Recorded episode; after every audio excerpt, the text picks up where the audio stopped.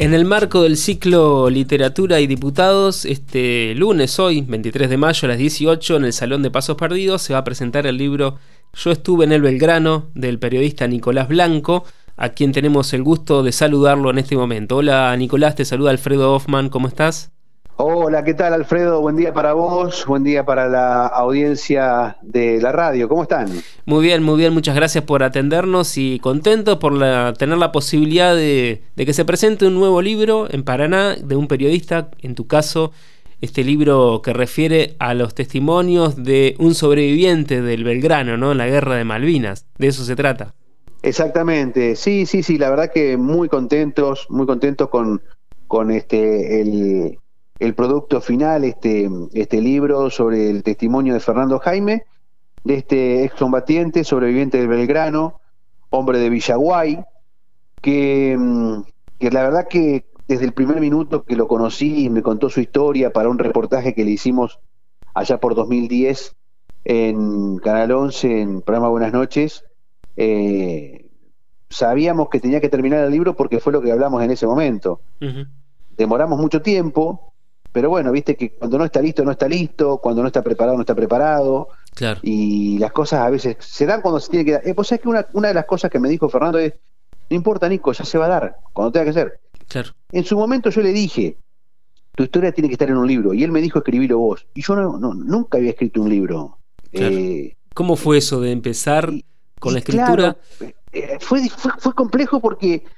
Eh, yo siempre hice radio, hice tele. Si bien en la facultad te enseñan a escribir, no te enseñan a escribir un libro, te enseñan a escribir noticias. Claro. Este, y, y me parece que necesitaba otra preparación. Y creo que hay gente muchísimo más capacitada que, que yo para hacerlo. Pero Fernando quería que lo haga yo, ¿viste? Uh-huh. Fernando quería que lo haga yo, este, y yo le dije, bueno Fernando, vas a tener que esperarme. No importa, va a ser cuando tenga que ser, me dijo. Y en plena pandemia, en ah, realidad está. Antes de la pandemia, ajá, nos encontramos en un viaje de vacaciones, en un hotel, en un ascensor, yo volviendo de vacaciones y él seguía de vacaciones. Ajá. Y ahí me dice, che, ¿y seguí el libro? Le digo, Fernando, le digo, la verdad que estamos, estamos demorados con eso. Ya la vamos a hacer, ya la vamos a hacer, ya la vamos a hacer. Bueno, eh, me empujaron algunos amigos a averiguar, y empecé a averiguar y conseguí en, en Pablo Felicia, eh, de Ana Editorial, realmente un pingazo. Sí. Primero porque es una persona que está consustanciada con la causa Malvinas. Claro. Y, y segundo, cuando escuchó, conoció la historia, que no la conocía, uh-huh, me dijo, no, dice, esto es emocionante, esto hay que hacerlo. Y él me dio una mano muy grande en, bueno, orientarme, digamos, de cómo, cómo encararlo. Yo ya lo tenía más o menos en la cabeza, cómo dividirlo, eh, más o menos en los capítulos. Es un libro corto porque... lo que hicimos fue centrarnos en la historia y en el testimonio de Fernando. Sí. Entonces, está escrito en primera persona, eh, yo escribo como si fuera Fernando, con lo que él me iba contando, claro, con lo que yo sabía, pero después lo trabajamos mucho en la pandemia. Él, claro, en Villaguay, yo en Paraná, con, con, con WhatsApp, con, eh, con mails, con muchos mails. Y bueno, lo que te vayas acordando, lo que te vayas acordando, y yo de, a partir de que él se acordaba, me surgían preguntas. Sí. Porque él me decía, bueno, este, y estuvimos en el mar, bueno, ¿cómo estaban en el mar? Eh, ¿de qué manera? Porque hasta que no te hasta que no te figurás cómo eran esas balsas en las que sobrevivieron, sí, cómo estaban ahí adentro, hubo gente que no llegó, que se tiró en las balsas y murió. Entonces, eh, es, es, es muy fuerte el testimonio en ese sentido. Decís, chico, él tenía veinte años, chicos de veinte años, veinte grados bajo cero, en una balsa, treinta y seis horas. La verdad que eh, él dice siempre, ¿no? Yo volví a vivir. Él, él dice que el dos de mayo, cuando lo presentamos por primera vez ahí en el centro veterano de, de Malvinas, en, acá en Paraná, sí, él decía, eh, hoy estoy cumpliendo cuarenta años. Claro, eh, volvió a nacer. Porque... Y sí, sí, sí, sí, no, no. Es muy fuerte, es muy emocionante, conmovedora. Sí. Eh, ese trazo fino de cosas que le pasaban a un chico de veinte años que estaba en la guerra, ni más ni menos. Él, Fernando Jaime, entonces es oriundo de Villaguay, vive en Villaguay en este momento. Yo él está en, sí, sí, sí, sí, él vive en Villaguay, él vive en Villaguay, este, es oriundo de Villaguay. Eh, me acuerdo que me cuenta cuando, cuando volvía no tenía una moneda para ir en colectivo a Villaguay. Claro, sí, sí, cuando, sí, cuando la, esas de la historias guerra, de, viste, los, volvieron de los totalmente sobrevivientes. Sin y él, nada. Y él, eh, bueno, estaba, estaba en el Belgrano, literalmente estaba en el Belgrano. Él recuerda, sí, me imagino, con mucho dolor este, haber visto morir a sus compañeros, ¿no? Sí, sí, sí, sí, sí, sí. Es, es impresionante. Eh, él cuenta en el libro, él, él se salva de milagro porque, porque, bueno, porque, no sé, la suerte, Dios o en lo que uno crea, este, viste que esto ya es muy subjetivo, uh-huh, pero en ese momento eh, él creo que había hecho un par de horas más de guardia un día anterior, entonces como que le tocaba, podía descansar un par de horas más, y justo esa hora de descanso lo agarran en el camalote cuando, cuando impacta el primer torpedo este, de los ingleses, que es cuando lo despiertan o se despiertan, y a partir de ahí, que si no, no la cuenta, digamos, ¿no? Son esas, esas cuestiones que son de, no sé, de, de, de, de destino, puede ser de destino y demás. Este, por eso es, es impresionante. Y él eh, eh, puede sobrevivir. ¿Cómo, cómo hace para sobrevivir? Me contabas que estuvo en una, una balsa o algo por el estilo. Claro, él, él este, agarra el, cuando el primer impacto, los despiertan, ahí empiezan todos a, cuando el segundo impacto, que ya prácticamente va para hundirse el, el, el Belgrano, empezaron con, con las balsas, a recargar las balsas. Este, algunas balsas son absorbidas por el propio hundimiento y no llegan, y otras balsas sí.